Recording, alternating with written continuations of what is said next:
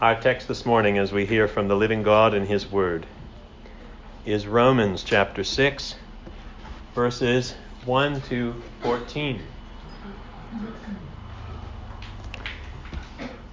It is the octave day of Easter.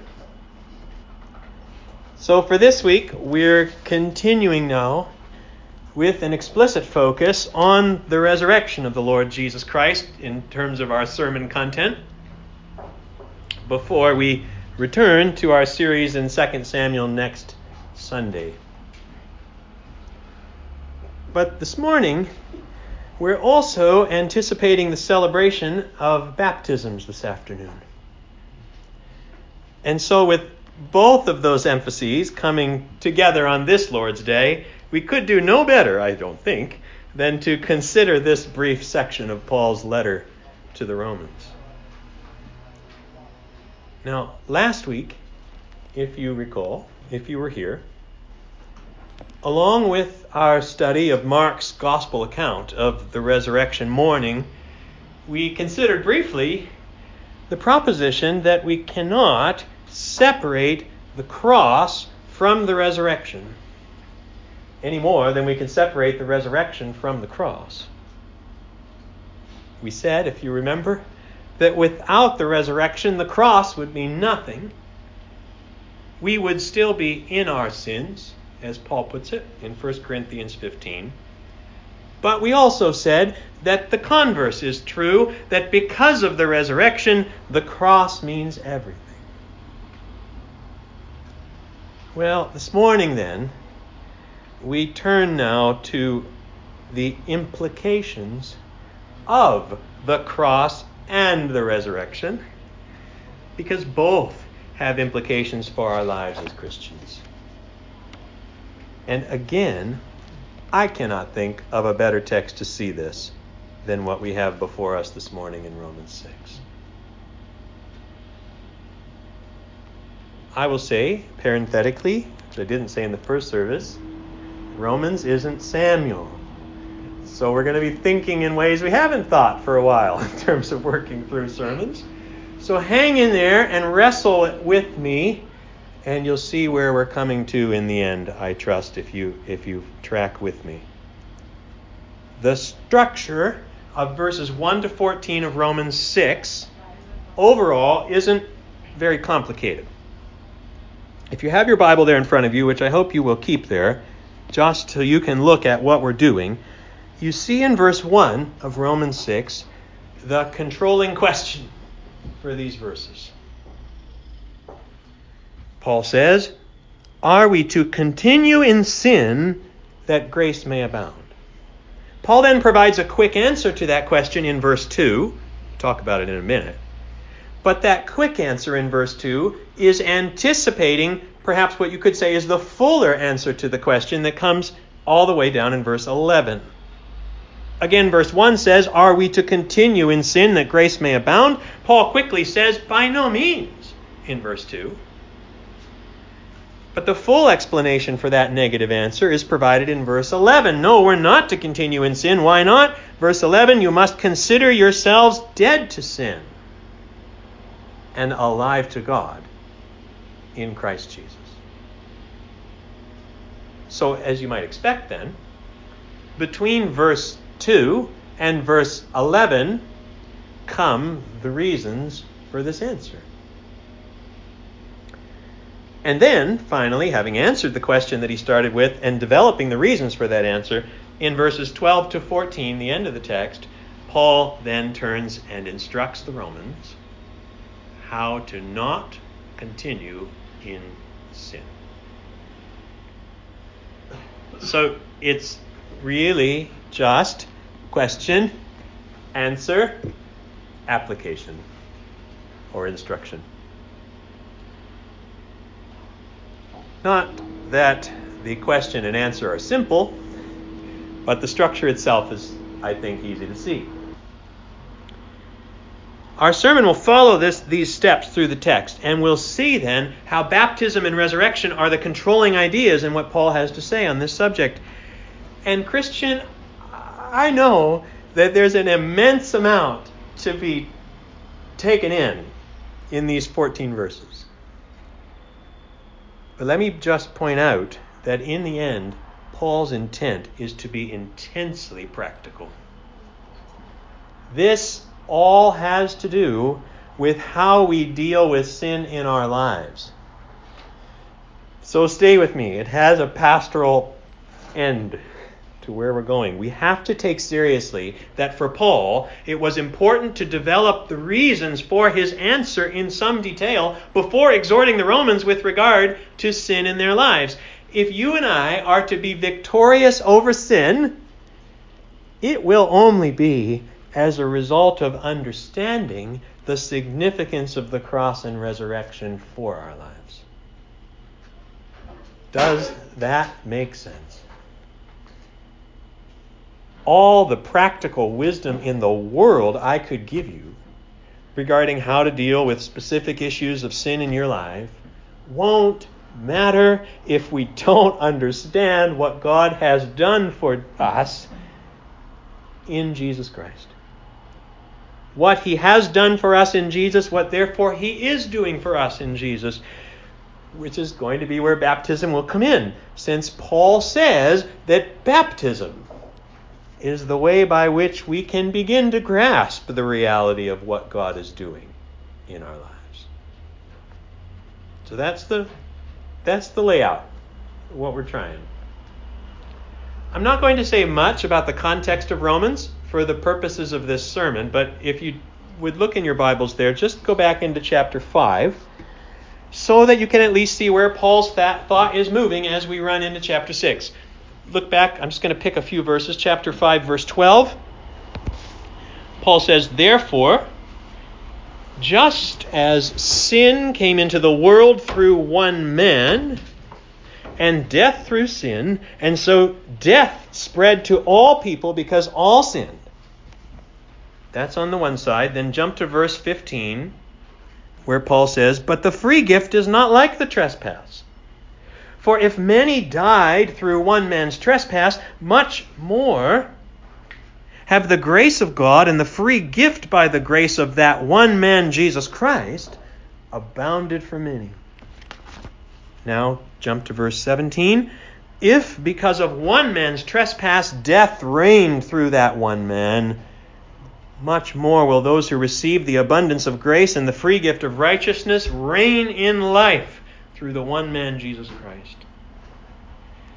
And so you see how in chapter 5, without getting into too much detail, Paul is, is placing all of humanity now between these figures of Adam and Christ. Adam, who stands as the head of the realm of sin, of death, of condemnation, while Christ stands as the head of a new humanity by way of his obedience and life and grace and righteousness. The end of it then is in verse 21 in chapter 5, where we read, So that as sin reigned in death, grace might also reign through righteousness leading to eternal life through Jesus Christ our Lord. So here's the deal coming into chapter 6. The main idea I want you to hear is that according to Paul, there are two options for what it is that reigns in your life, friend. Either sin reigns in your life, or grace reigns in your life. If sin reigns in your life, Paul is clear here, but also elsewhere, the end result is death. If grace reigns in your life, the end result is eternal life through Jesus Christ our Lord. If you're a Christian, the Apostle Paul thinks it is of the utmost importance that you realize whose jurisdiction you're under. Right? To whom do you belong? Do you belong to Christ? Or do you belong to Adam? Does grace reign in your life? Or does sin reign in your life? That's where we are now as we come into chapter 6. Paul is like, it's like the big blinking arrow on the map in the mole. You are here, Christian. You are under grace by Christ, not under sin by Adam. And that's going to mean something about how you live, Paul says. Well, so here comes the question in verse 1. Having just mapped out this distinction between sin and grace, Paul knows his readers might be thinking, verse 1, what shall we say then? Are we to continue in sin that grace may abound? Or maybe I could ask it another way. If I'm under grace, Paul, what's the big deal about sin in my life anyway? Why not, if this gospel of grace you've been writing about is true, why not continue in sin, since then grace will just be all the greater? Now, I don't know how you respond to that question. I wonder if that question even makes sense to you. I think how you respond to it, how you even think about it, depends on whether or not you probably already do grasp something of what Paul is going to go on to say here. Because in Paul's mind, that question's absurd. It's it'd be like asking whether you should remain stuck at the bottom of a well even while there's a rope that's been lowered down to you. Grace is designed to get us out of that situation, not make us feel more comfortable within it. Right? Makes sense? So, of course, Paul answers his question emphatically in verse 2 by no means, he says. How can we who died to sin still live in it? Which is a rhetorical question, you understand, because the answer is you can't. You can't, actually. The point is that that's a logical impossibility. Not an impossibility that you will sin at all, mind you. Paul's dealing with that but an impossibility that you will continue in it in sin as a way of life. You can't go on living in sin, according to Paul. Why not? Because Paul says we died to sin as Christians. If grace is a reality in our lives, it means we have died to sin. In other words, for believers, sin is no longer the reigning force, if you will. It's no longer their, your state. Sin is no longer your master. Paul claims that believers cannot remain in sin. Why? Because one of the most distinguishing features of believers is that they've died to sin. Okay. So then comes the key question I always like to ask what on earth does that mean? What? To say that we have died to sin. Well, it's not so easy to answer, but for starters, observe, at least, that the result of this dying to sin is that we cannot still live in it. There has been some kind of transfer that's happened. In some way. If you're a Christian, you've died in some way, and yet you now live and you live somewhere else. You no longer live in sin land, if I can put it that way. Rather, of course, where do you live? you live in Graceland. With apologies to Paul Simon for that. Right. We're going to talk more about this a little later in the sermon, what this means, how this happens. But here, here, here, Paul's question is immediately answered. He can't wait for the answer. Are we to continue in sin? No. Why not? Well, for starters, because you can't. Why can't you? because you, Christian, you died to sin. Okay, to which then maybe you say, Really, Paul? How'd that happen?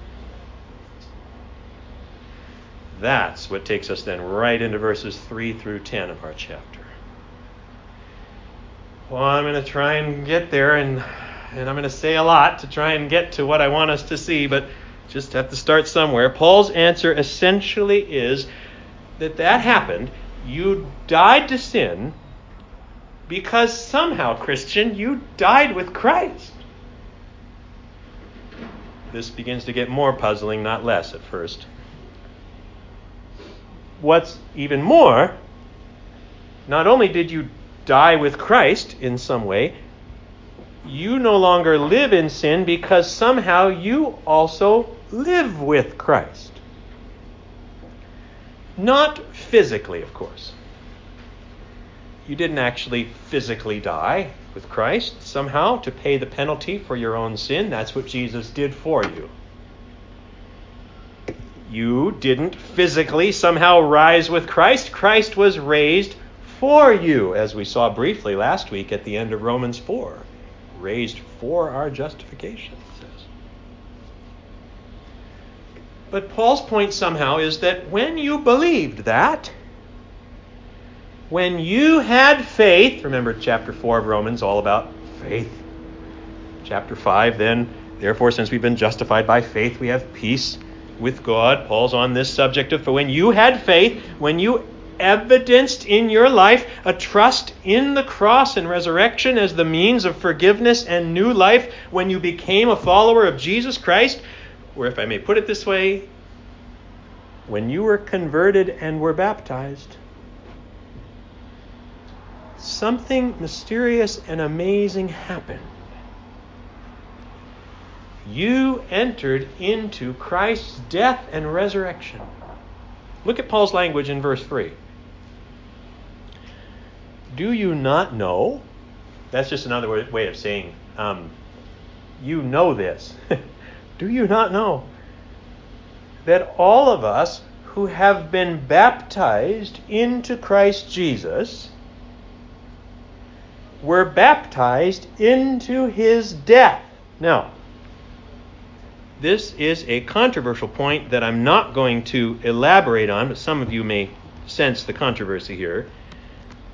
I think when Paul says, all of us who have been baptized into Christ Jesus, I think Paul means by that not only the moment of water baptism itself, though of course that's included, but he means by that the entirety of our conversion and our initiation.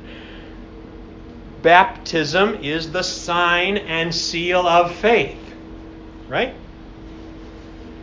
So we're talking about the whole thing here, the whole reality that the water baptism represents, I think, though lots of people disagree with the technicalities about how to talk about that in this verse. That's where I'm at. Paul goes on, all of us who have been baptized into Christ Jesus were baptized into his death. You became a Christian, which includes the act of baptism. You're baptized into his death. Verse 4 We were buried, therefore, with him by baptism into death in order that just as Christ was raised from the dead by the glory of the Father, we too might walk in newness of life. Maybe you're saying this isn't getting any clearer yet. All of this starts to run really deep, doesn't it? Keep this in mind. Keep in mind what Paul's trying to do in these in these verses in Romans is to get us to the practical question of sin in our lives. But Paul says, you want to defeat sin in your life, Christian? Remember this. Remember that for the Christian, there is a parallel between Christ's death and resurrection and our own very lives. And again, it's obviously not that we physically have died and physically have been raised, or at least it's not yet that. That's going to be the case one day. But it's not the physical reality yet. But as I understand this chapter, and I say to you this morning, it is a reality. Now, it is a spiritual reality in our lives. The concept of baptism being linked to death. Where might Paul be getting this? Well, in fact, I think there is a place where Paul might be getting it. Baptism is linked with Jesus' death, and then by extension with Jesus' resurrection. I think it's quite likely that Paul here is picking up on the fact that Jesus himself spoke of his death as his coming baptism. Do you know that? Do you remember that in your gospel reading? There's two places where you find that in the gospels. You find it in Mark chapter 10, verses 38 and 39. And you find it in Luke chapter 12, verse 50. We could read either one. They're different, but we could read either one. But Luke chapter 12, verse 50 says this Jesus speaking, I have a baptism to be baptized with, he says. And how great is my distress until it is accomplished. Jesus is talking about his coming death there. His baptism is his death. You can do studies on the, the term of baptism in the classical Greek and see that it, it, it, it can mean this idea of being sub- submerged, this idea of being under overwhelmed by something, of being under the under the literally uh, boats can be described as having been baptized in ancient Greek, meaning they sunk, like they're they're underwater. You know, they're, they're gone, they're dead. our baptism is linked to that death too. I think Paul's picking up on this. We die in some real sense. And now, the sense in which that happens is that we die, Paul says, to sin. I think this is very much connected to the cross. At the cross, Jesus paid the penalty for our sin. When we trust Him for that, we're forgiven our sins, but it's more than just that. We're in fact liberated from sin. The power of sin, the reign of sin that Paul was discussing there in chapter 5, that's broken in our lives. It dies in our lives. I like what John Chrysostom says in one of his homilies on Romans here. Chrysostom says, think about this quote, baptism is the cross he says, baptism is the cross. Baptism has become for us what the cross and tomb were for Christ, although not in the same way. Christ died and was buried in the flesh, while we experience death and burial to sin. But then we're back at our initial point that you cannot separate the cross from the resurrection. Christ's death led to his resurrection life. In fact, look at verse 4 there again. Paul says, We were buried with him by baptism in order that we might walk in newness of life, just as Christ was raised. There is a purpose in dying. There's a purpose in dying for Jesus. He talked about that as his baptism. There's a purpose in dying for us. There's a parallel in our lives, spiritually speaking, at this point as well. There's a parallel not only with Jesus' death, but with his resurrection too. And it is, according to Paul, that we too walk in newness of life. There's a real change, brothers and sisters we're brought into new life now, even as we anticipate the fullness of that life in the future. Look briefly at verses 5 and following. There's lots and lots that could be said here that won't be. but just listen to these verses and track the parallels. That's what I'm emphasizing right now. Verse 5. For if we have been united with him in a death like his, we shall certainly be united with him in a resurrection like his. Verse 6 We know that our old self was crucified with him in order that the body of sin might be brought to nothing, so that we would no longer be enslaved to sin. Verse 7 For one who has died has been set free from sin. This is Paul explaining the nature of the death. Then, verse 8 Now, if we have died with Christ, we believe that we will also live with him. I just want you to see quite plainly how at every step here the believer is seen to be in parallel with Christ in both death and resurrection. And baptism is the sign and seal of it all. Baptism is the symbolic reenactment of Jesus' death and resurrection. You don't stay under the water. right, Tim? you hope. You don't stay under the water. Yeah. It is the symbolic reenactment of Jesus' death and resurrection, even as it is the bond that places us into Christ's death and resurrection. We experience newness of life now in the present, even as we anticipate the full physical reality of resurrection in the future. Just as death meant the end to Jesus' earthly life, and resurrection meant the beginning of Jesus' new life, which I think is more or less what Paul's saying in verses 9 and 10 of our text. He died once, he died, you know, once for all. Now he lives, he lives for God. Death and life. So these Roman believers were to consider themselves dead to sin in their past lives and alive to the transforming reality of their new lives. So that the final answer to Paul's initial question, are we to continue in sin that grace may abound, is then stated in verse 11. No, but rather, verse 11, you also must consider yourselves dead to sin and alive to God in Christ Jesus. It is by the instrument of Christ's death and resurrection that we too die and experience newness of life.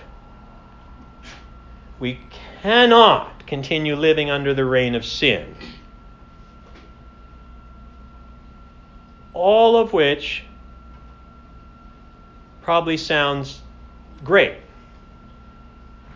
Sounds fantastic. I hope it does. I hope it sounds I hope that sounds fantastic to you.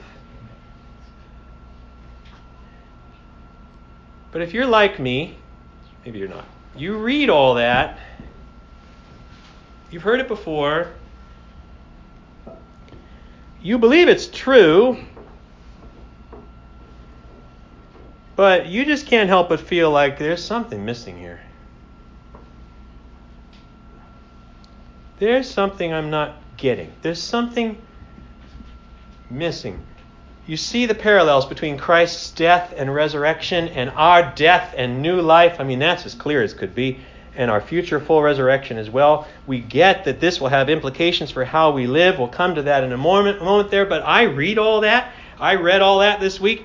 I want you to I what I what I want to know, having read all that, I want to know something about the how. Paul?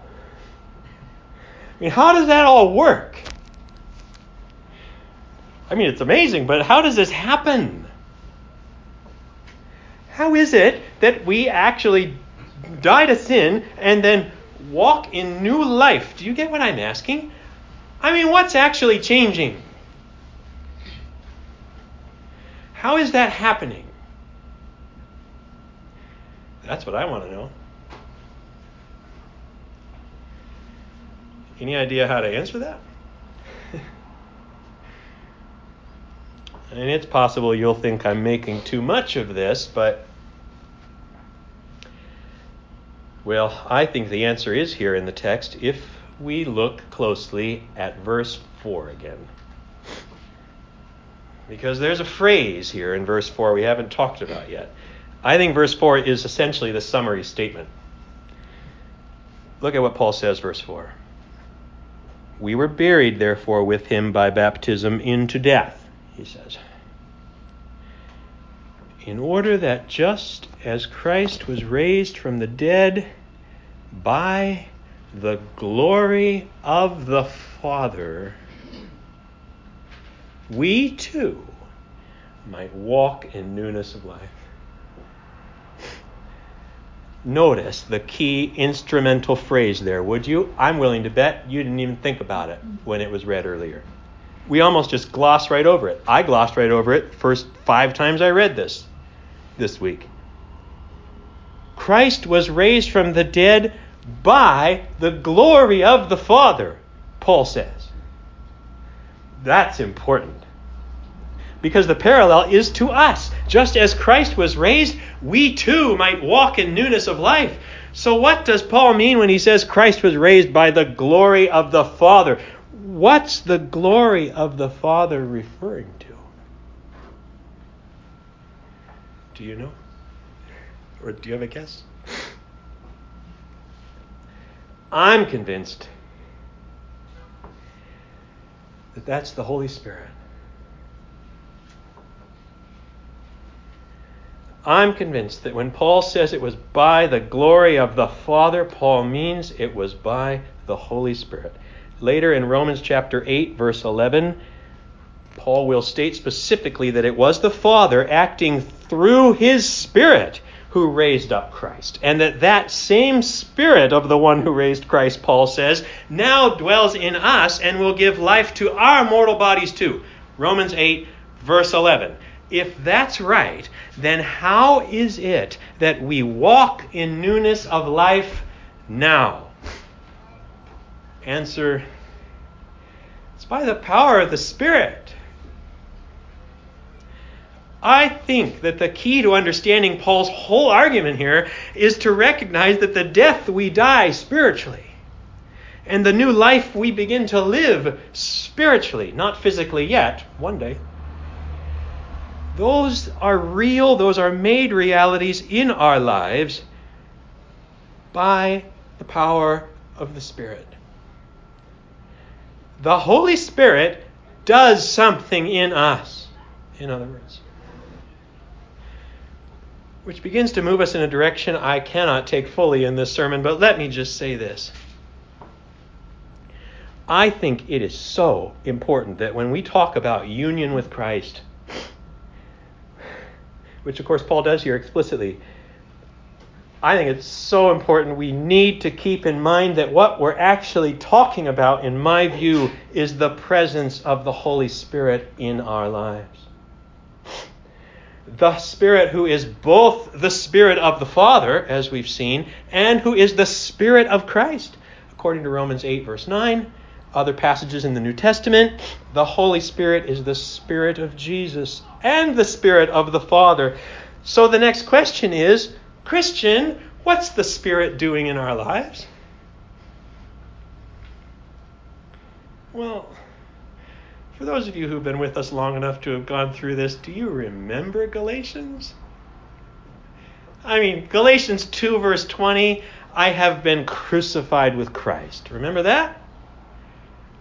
It is no longer I who live, but Christ who lives in me. And in tears, I told you for weeks in Galatians that I think that's the Holy Spirit. Christ who lives in you is the presence of the Holy Spirit, the Spirit of Christ.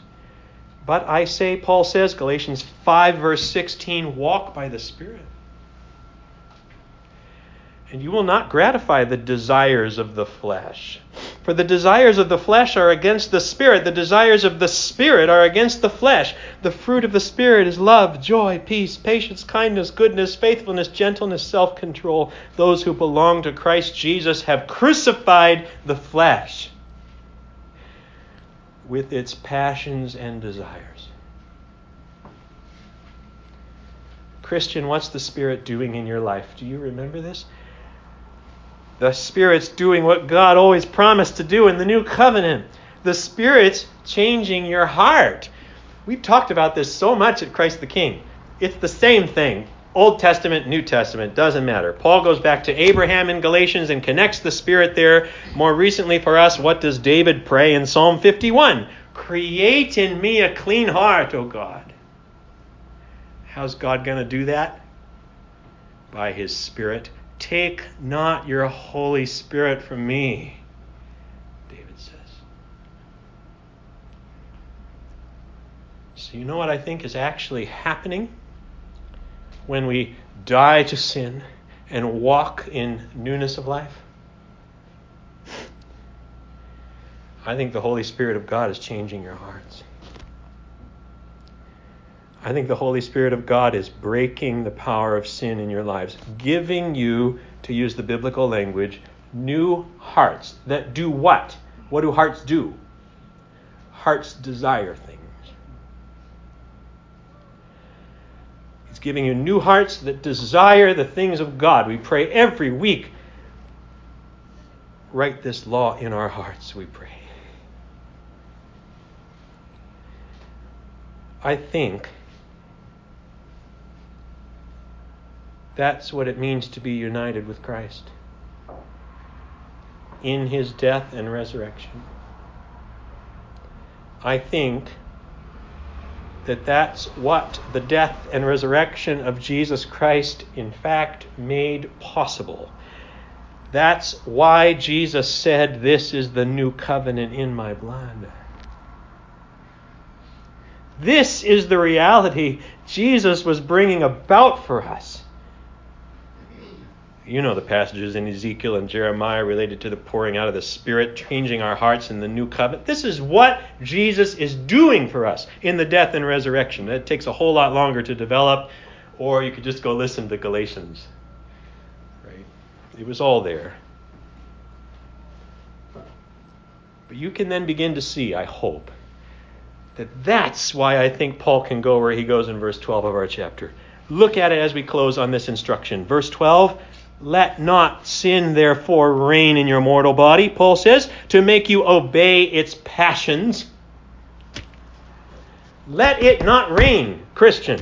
Paul can say that to Christians. How can he say that? Can you simply choose to not let sin reign in your life? Well, yes. You can, actually.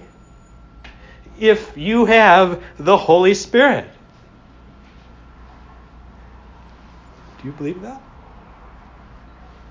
Walk by the Spirit, Paul says, and you will not gratify the desires of the flesh. You can translate the word passions there as desires. Desire is what controls the will, it's always a matter of the heart. Romans 1, verse 24, do you remember how Paul says that God's judgment against sin includes handing people over to what? Handing them over to the desires of their hearts. That's what sin looks like when it's reigning in your life. The only way you don't let sin reign in your body is that your heart's been changed somehow. Christian. It's Galatians all over again. Walk by the Spirit. The new life that Paul mentions in verse 4 of this text is the overflow of the new creation that the Spirit has worked in our hearts. That is 100% linked to the death and resurrection of Jesus. No death and resurrection of Jesus, no presence of the Spirit in our lives. Or, it's the cross plus the Spirit, as we said probably 125 times in our study of Galatians. We just need to go now where Paul goes, which is here. That the key to living a life in which sin does not reign, then, is to remember what God has done. Verse 11 says, look at this. Consider yourselves dead to sin and alive to God. That does not mean, if I'm right, trick yourself into thinking you're dead to sin and alive to God. That means bring your mind and your will into alignment with what is really the case. And I don't mean really the case externally, out there somewhere. I mean internally. I mean your heart's been changed, Christian. I mean the result is righteousness in our lives. Paul's saying, remember that this is the case. Think this way. Know yourself this way. Consider that this is the truth about yourself. Seize that reality as who you truly are, so that when that direct engagement with temptation comes, you find you don't desire it. Right? Present your members to God as instruments for righteousness, Paul says, because that's what they actually are. You see? It's not playing pretend. That's what I want you to remember. This is not about playing pretend. This is about acting in accordance with what's really going on inside you by the power of the Holy Spirit. And if you need something this morning to remind you of that reality,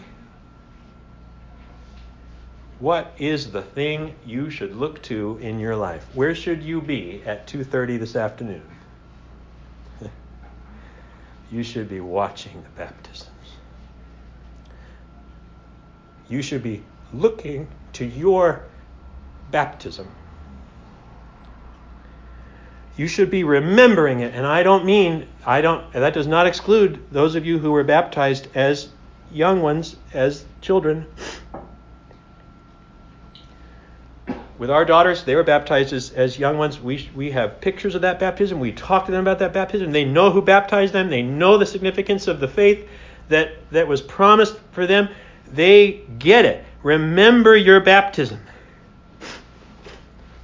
Why? It is the testimony to this your new self, your new master, your new life, your new walk by the power of the Spirit. For, Paul concludes in verse 14, sin will have no dominion over you, Christian. Since you are not under law, but under grace. In the name of the Father, and the Son, and the Holy Spirit. Amen.